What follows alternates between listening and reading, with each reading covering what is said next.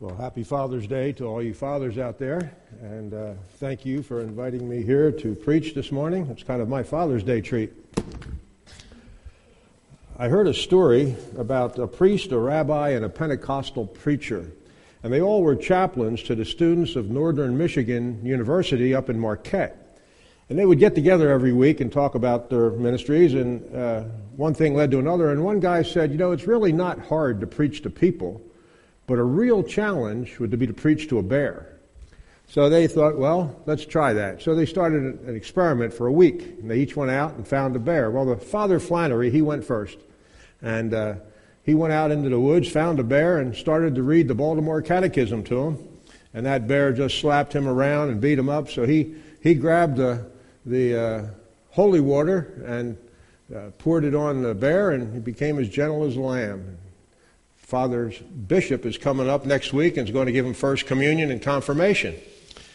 So the uh, uh, Reverend Billy Bob, the preacher, the Pentecostal preacher, he, he's telling what happened next.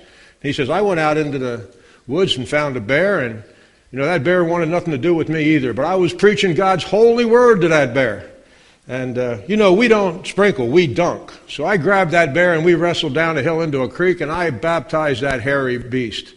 And uh, like, like you said, he became as gentle as a lamb. And we spent the rest of the week in good fellowship, feasting on the holy word of God. They looked down at uh, the rabbi. He's in a hospital bed, and uh, his body cast got traction and IVs and all kinds of monitors hooked up. And he said, Oy vey, you have no idea what tough is until you try to circumcise one of them creatures.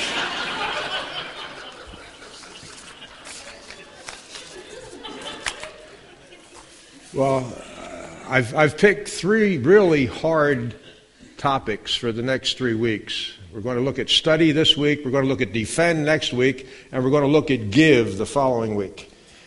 I don't think any one of those three are as hard as circumcising a bear, but they are difficult. At least they've proven difficult for me. And I and think that they've probably are uh, difficult for you as well. And this morning I'd like to look at 1 Timothy or 2 Timothy chapter 2 verse 15 primarily, but I want to read the whole paragraph to get the context. Next week we will actually look at the context more in depth. We'll focus on verse 15 today. So if you would join with me and allow me to read 2 Timothy chapter 2 verse 15, 14 through uh, 19. Keep reminding them of these things. Warn them before God against quarreling about words. It is of no value and only ruins those who listen. Do your best to present yourselves to God as one approved, a workman who does not need to be ashamed and who correctly handles the word of truth. Avoid godless chatter because those who indulge in it will become more and more ungodly. Their teaching will spread like gangrene among them are Hymenaeus and Philetus, who have wandered away from the truth. They say that the resurrection has already taken place, and they destroy the faith of some. Nevertheless, God's solid foundation stands firm, sealed with this inscription The Lord knows those who are his, and everyone who uh, confesses the name of the Lord must turn away from wickedness. Again, we'll look at that context more next week. But for today, I'd like to look at a very difficult verse for me anyway to apply and actually work out and obey God for, and that's verse 215, verse 15. And uh, the slide up here, I've called it study. Is it worth it? Because it's a trade off. Where do I spend my time? What do I do with my day? And is investing my time in studying the Bible, is it worth it? That's what I've called this. And the next slide should explain what I'm calling the first point would be the effort. And then we will have the experience and then the expectation. Uh, but the word that is translated in the English translations, do your best, is also translated in the NIV, is translated in the New English translation or a Bible that's also available on the net, that's the term, the net Bible. Make every effort New American Standard says be diligent, and the KJV says study. But you get the idea. The Greek word is actually an imperative. It's spoudason, and it's be zealous or eager, take pains, and make every effort. In other words, work at it. That's why in the message summary, if you go back one slide, I have the term intense Bible study. Because that's what is trying to be conveyed. God is trying to tell us to work at studying His Word. I don't know about you, but that phases in and out of my life. You know, I've spent a lot of years studying in formal education where you were required to study. That really wasn't all as profitable as it might think because it turned the Bible into a textbook. But just personal Bible study for the sake of knowing God better and having a closer relationship with Him so that you're actually approved by God, that takes work. It takes intentionality. You have to set time aside to do that. And that, to me, has proven to be hard over the years. I don't know, maybe you're not in that situation. I hope you're not. But God tells us to do your best. Do your best. Work at it. Make every effort. Think about what that entails. How hard do you work at making money to pay the bills? How hard do you work at cleaning the house, cooking meals, doing all the things that we do in a daily routine? He says, make every effort.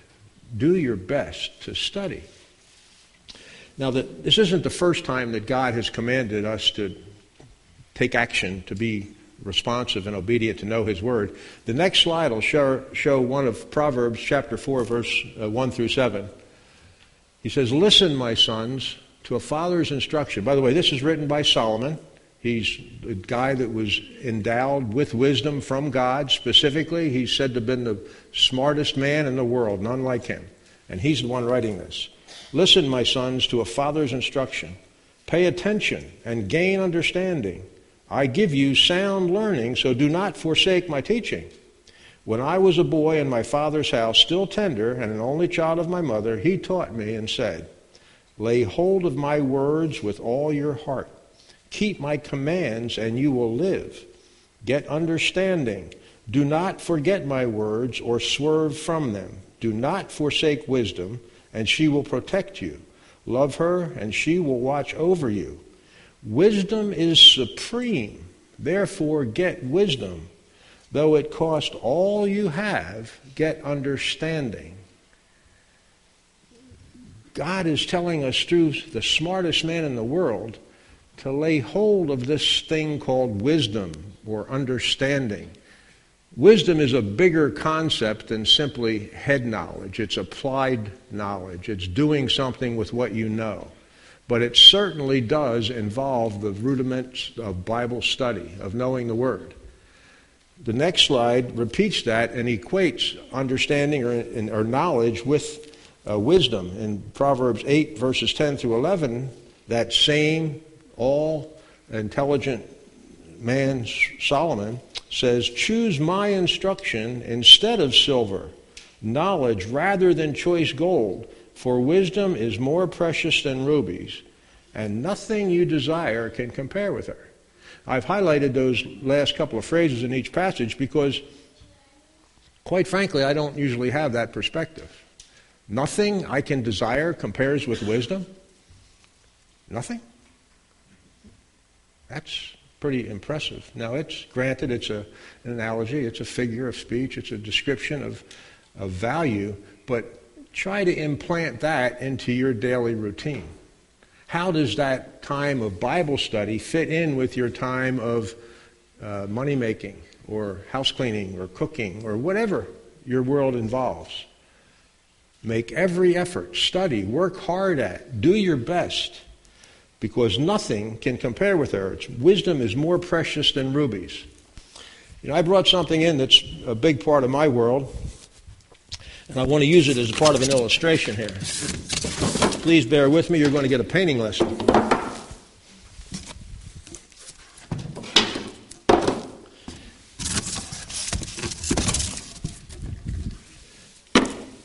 That's not part of the painting lesson?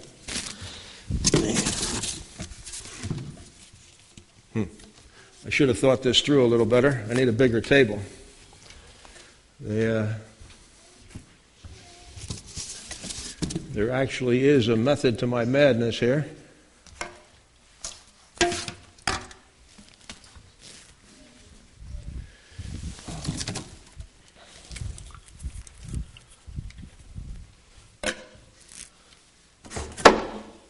Now, this goes with this. This is what is a very basic substance of a paint job. Uh, this is Bondo. It has hardener that goes with it. I didn't bring that. That's 50 bucks a gallon. Okay? This is primer. Or actually, this is sealer. You put that on next. I didn't have a gallon can. I don't have this quart. This is $180 a gallon. And it's no good without the hardener, which is about $85 for this bottle. Put that on next. This is primer.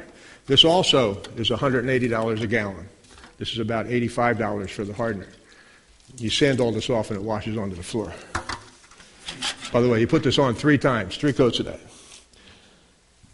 This is the color. Well, this is the reducer that you use to mix this stuff up with, and it's uh, $50 a gallon. This is the color. Two years ago, this can cost $531. It's red, and it does not shine. It's a base coat. It's just flat red. It looks good if you like flat. You have to put this on top of it. This is also about $195 a gallon for a gallon of clear. And this hardener goes with this clear, and this also is about $85 a quart. That's a lot of money. Some of you number crunchers out there might have figured out what the total is. I did not do that, but it's a lot.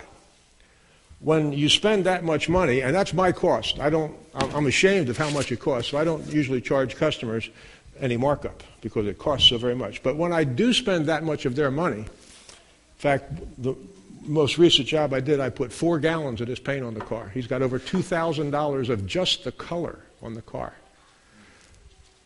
You don't want to make too many mistakes. So, fortunately, I went to school and they gave me this fine book. It's called Refinish Technical Information. In this book, it tells you about all the different products that PPG makes. Tells you about what you can put it over, what you can put over it, how to reduce it, how to put it on, the dry times, and all of that stuff that's very important when you're holding the spray gun spraying $500 red on a car. Because you don't want to mess up. You know, I really don't want to make a mistake just for my own personal pride, but more so, I want to gain the customer's approval. You know, I want to get paid. You know, so I'm spending this much money, $2,000 in clear, and I don't even remember how much, I mean, of color, I don't remember how much clear. You want that to come out good when you're done because you want to get paid, but you also want to have a good reputation. You don't want to have it all wash, wash off in the first rainstorm. I am seeking the customer's approval when I put all that on a car. And I worked very hard at that. That's, that's difficult. There's a lot of sanding. That represents a couple of weeks of just preparation and painting. But you know what? God tells us that I should work at least that hard at knowing this book. That PPG technical manual is important. But you know what? All of this is going to burn up and just be a big ash someday. And what's going to last for eternity will be what I know about this book and the impact it has made on my life and others. I use that to describe what comes up in the next slide because the expectation is God's approval. That's why we're to make every effort. That's why I'm supposed to work as hard at studying that book as I do at water sanding primer and, and uh, color sanding color and polishing it and all that stuff that I do to make the car pretty. It's, it's crazy expensive, and I want human approval. But you know what? My life and your life is much, much, much, immeasurably more valuable than any cans of paint and thinner and Bondo. And what's more, this isn't going to last past the next judgment but we will all live for eternity. And God's approval is what we're working for, or should be. Make every effort. Work harder at being approved by God than I do of being approved by a customer and getting paid for a paint job. It's very, very immeasurably more important. And that's what God tells us. We want God's approval. Now, What I have up here is we can know truth. See, I, have mentioned before in a previous message about that uh, pastor's conference that I went to, and the lead speaker in the conference sat there and with every sincere, sincere bone in his body, we were eating lunch together after he had spoken. He said, You can't really know if this table is here that we were eating lunch on. That is the current rage, and it's old now. It's not even current, it's old now. But the idea is that you can't know what reality is. That came up with Kant back in the 13th century or something like that. All of that is heady stuff. You never think it's going to show up in daily life. But it has. And the way it has shown up is, well, you can't really know that. That's, that's, your, that's your opinion, but, but I have my opinion too, and we're both equally valid in our opinions. I should argue, or I do argue, that that's not true. It's a huge, complex system of Bible study that allows you to be able to say definitively, yeah, I know what God says. And I would argue that that's a necessity because I'm going to be judged on what I know about God's Word. One of the slides coming up, which I don't want to go to right yet, is we're going to all stand before God one day and give an account for what we've done in the body. And I'm seeking God's approval. As much as I want the customer's approval, I want God's more. And if God is all powerful, and I suggest that He is all powerful and He's proven it by virtue of creation, if He's all powerful, it means He can do anything He wants. And He's proven it. He's created us from nothing, ex nihilo. And if God loves us, and He does, He's proven it by the sacrifice of His, sacrifice of his own Son, Jesus Christ. If he can do anything he wants, and he's not playing mind games with me, you know, he's not putting me here in this thing called life and letting me see how many rabbit trails I can run down and how many times I can ruin my life. He's not doing that. He wants me to be successful in my life. He loves me. He loves you. He's given Jesus to prove it. Well, if he can do anything he wants, and if he loves me and you, then his communication to me is successful he has successfully communicated in this word. And everybody agrees with that. I, I use this actually as a fishhook in classes. But everybody agrees with that. Okay?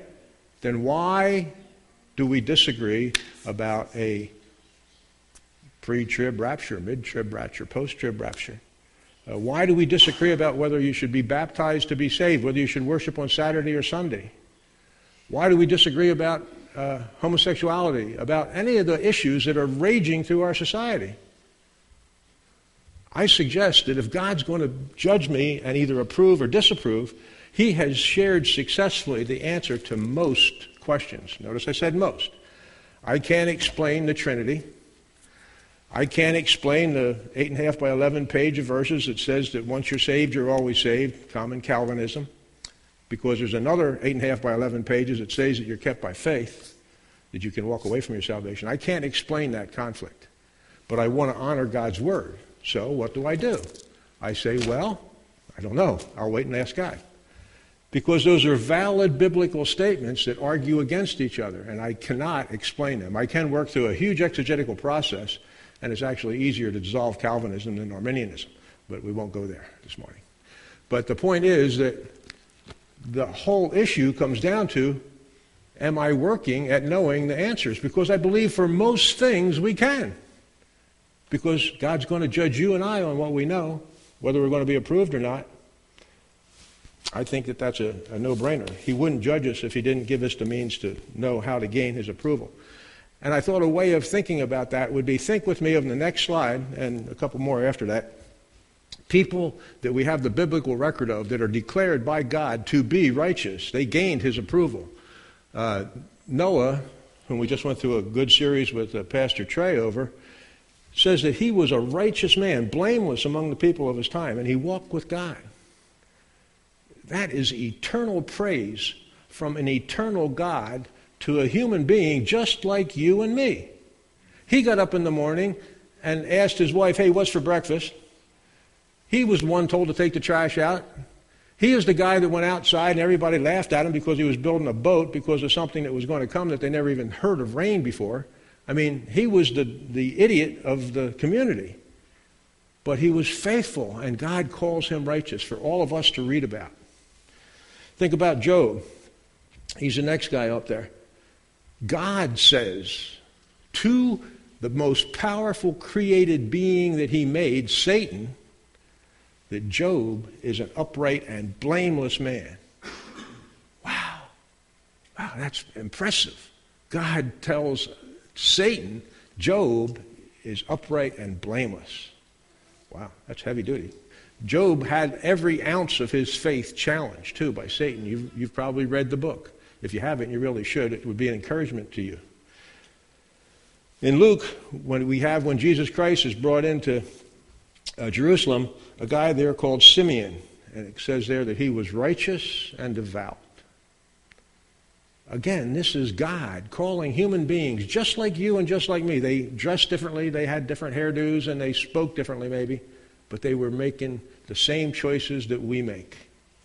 The next slide has a, a list of Hebrews 11, and this is really encouraging to me because all these folks are mentioned in there, plus a whole lot of others that aren't named. But think with me of who's on this list Jacob, Rahab, she was a whore. She was a prostitute. And it doesn't say anything about a job description change. But she's called righteous. And you never see anybody thumbing their nose at her. She's in God's list of righteous, faithful people. Gideon, he was a great warrior, yeah, but he also made an idol and caused all, this, all the Israelites to sin. Samson, he was a whoremonger. He, he chased the ladies. David, he was a murderer and, a, and an adulterer. These guys are, have faults, and ladies have faults, just like we do, but they're in God's list of faithful people because they obeyed God. They repented of their sin. They did what God told them to do when God told them to do it. Yes, they fell, but God restored them. I have fallen many times, and God has been faithful to me. I'm sure you have fallen. God is faithful to you. This list of faithful people should encourage us to go on beyond our, de- our faults, go on beyond our failures, and trust God. Because one day, I hope to gain God's statement of, well done, my good and faithful servant. Now, the next slide will bring up that 2 Corinthians 5.10 passage that I mentioned earlier. We must all appear before the judgment seat of Christ. All of us. This is Christians. All appear before the judgment seat of Christ so that we may receive what is due him I am scared about what is due to me. I praise God that He saved me from a terrible, sinful life. But after I've been saved, I still have blown it. I have made wrong choices. I'm sure you have too. But we're going to receive what we have earned while in the body, whether good or bad. Now, this is one of those things Christ paid the price for all my sin. I have no retributive judgment coming. Neither does anyone else that's trusting Him as Savior. So I can't explain what the bad part is. Some theologians that know a lot more than I suggest it's going to be like an awards chapel at graduation. Some people are going to get rewarded for their faithfulness, and God will just withhold the rewards for those of us that have not been as faithful. I don't know that, but that sounds like something I'd like to agree with, so I do. That is the uh, expectation. The next slide begins with the experience. Okay, what does that mean? It means that when I study hard, yes, I will ultimately gain God's approval at the Bema, and if I die before that, when I go to see Him, but also I won't be ashamed. I won't be ashamed. And I will correctly handle the word of truth. How does being ashamed show up in our world today? I think it's when we're ashamed to say grace in a restaurant. I don't want nobody to think I'm a freak. That's old fashioned. Eh? Maybe not doing what everybody else is doing. Everybody else is uh, doing some illegal drug, and you have the courage, the spiritual with wherewithal to say, no, I'm not going to do that. Or any other choice that makes you different from the crowd not ashamed, and who correctly handles the word of truth. See, there's an implicit statement there. If you're correctly handling it, that means somebody's incorrectly handling it. Right? You got a right and you got a wrong. Do you have the spiritual wherewithal to stand up and say, hey, that's not right? Or are you ashamed? Don't you know? Personally, this is just my opinion. What I think people do is, oh, that's a gray area. you can't really know. I've actually had a denominational leader standing in front of the church discussing a very hot button topic, and that's exactly what she said to the, the, whole assembled congregation. There are good men on this side of the issue, and there are good men on this side of the issue. What should I do? And I raised my hand and I said, Have you tried reading the Bible? And that was not well received. But the point being that the Bible answers the majority of the questions that we encounter in our lives because God is going to either approve or disapprove me for the choices I make. I will have eternal rewards based on the choices I make. He's got to have done that. Or he's not a righteous God. He's giving me a judgment for something I can't know. And that isn't something that I want to buy into. And again, like I said, we're going to look at more of the context next week because God did not give us a spirit of timidity, but a spirit of power of love and of self discipline. What I want to focus on today is the self discipline aspect of that, because that's what it takes. It takes self discipline to say, no, I'm not going to do whatever. I'm going to study the Bible. And that is hard to do for me. It, has been easier since this winter of health issues because I've, I have time on my hands. But, but the point being that in a normal workaday world, it's hard to carve out that time, particularly if you have children, because the kids are also needing your time. That's hard. But God has given us a spirit of self discipline. We can do it. It's just a choice. Romans 1:16 says, "I am not ashamed of the gospel, because it is the power of God unto salvation for the Jew first and also for the Gentile." That is salvation from sin, absolutely. That's the saving faith of somebody turning from uh, their past idol idolatry or sinful behavior, turning to Jesus Christ for salvation. But it is also the salvation of sin from the daily choices we make. Uh, Psalm 119 I have hidden your word in my heart that I might not sin against you. If you don't know the Bible, God, and you're a Christian, you're trusting Christ as your Savior, you have the indwelling presence of the Holy Spirit. If you don't know the Bible and you're trucking down life's highway and you come up with a choice of a sinful behavior or a righteous behavior, God will convict you. He will convict you. He's promised to do that. And as we have a history full of that, that promise being fulfilled. The problem is that it's kind of a vague rattling of your cage. you know, no, I really don't want to do that. I, I, I, I, can, I can cheat on my taxes. Why do I have this nagging feeling that I shouldn't do it? I don't know the Bible. I just have this uneasiness that's a convicting of the Spirit of God. If I know the Bible, then I can go to Romans 13 in, in my mind and say, yes, it says that God has established the leaders that are, and therefore I should pay my taxes. Give unto Caesar what is Caesar's, and give unto God what is God's. If you know the word, it's a precise, this is what you should do, or this is what you should not do kind of a conviction, instead of this vague uneasiness that you got to figure out. Hide the word of God in your heart that you might not sin against God. Now, the next slide, I think there are two points in human history, since the, since the existence of human history, that are absolutely pivotal in the use of the Word of God. The first was, of course, Adam and Eve in the garden. You probably all know the story of Adam and Eve. Uh, Adam was told by God that they can't eat from the fruit of the tree in the center of the garden. And just like I have with Beth, there was communication breakdown between husband and wife because when it got down to Eve relating, she added to the, to the, uh, to the Word of God. But before she added to it, look what Satan did. Satan did the same thing to Eve that he does to you and me. He twisted it just a little bit. Did God really say you can't eat of any tree in the garden? Just tweaked it a little bit, one word. Now, Eve picked up on it, but she didn't know the, what God said well enough to be able to say it accurately. She said, We can't eat of it or touch it. And then, of course, Satan just flat out right denies the word. He said, You will not surely die. Isn't that what God does to us today? I think that is the first and the most pivotal, pivotal event in all of human history. The next slide will show us Matthew and what I think is the second most pivotal event in human history, and that one was Satan attacked or tempted Jesus Christ. See, because there was a lot on the line here.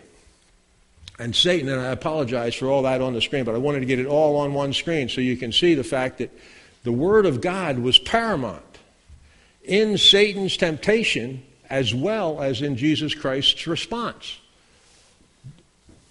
First thing Satan come, does is he come to, comes to Jesus Christ with a legitimate way to meet a legitimate need. Jesus Christ, your God, you can turn these stones to bread. That's completely within your scope. You fed 5,000 and all these other people and had a lot left over. You can do this. And you're hungry. So, hey, since you're God, do it now for me. And Jesus Christ responds with the Word of God. This is the Creator, the second person of the Trinity, using the written Word of God to refute Satan's temptation. And he said, You shall not live on bread alone. Satan then comes in with the Word of God. And that is an accurate quote of the Word, by the way. What Satan uses, he will command his angels concerning you, and they'll not, uh, you won't stub your toe. That is Bible but it's out of context, it's twisted. Satan is using the word twisted to tempt the Savior. And Jesus Christ responds back, It is also written, which is his response, using the Word of God, do not test the Lord your God. And then finally, Jesus Christ used the Word of God the third and last time, for it is written, Worship the Lord your God and him only. And then Satan left. The point being that this written Word of God was the basis for Christ's victory over Satan. Hence, the importance of Psalm 119.11, hide the word of God in your heart so that you might not sin against God. If you don't know it, you can't use it. God will overcome that, like I said, with a conviction, but the idea is that since we have that opportunity, why don't we make every effort to study the Word of God? The next slide is the conclusion, my takeouts. Be intentional about Bible study. It's not going to happen unless you plan it. Unless you're a whole lot different than me, it's not going to happen unless you make a plan to accomplish it. So make that plan. Plan to study the Bible. And expect all of the excuses and the or quote, reasons for not doing it. There's always something, always something from the kids needing some attention to the car breaking down to you got to pay your mortgage, whatever it is, there's going to be reasons not to. But plan a time and use that plan to accomplish your purposes. In the middle of that struggle, and it is a struggle, at least for me it's a struggle, I'm assuming it is for you too. In the middle of the struggle, know that there is a very positive and tangible result to your work. Just like there's a positive and tangible result when that paint job is finished and it rolls out and somebody buys it or pays for it. You can know truth.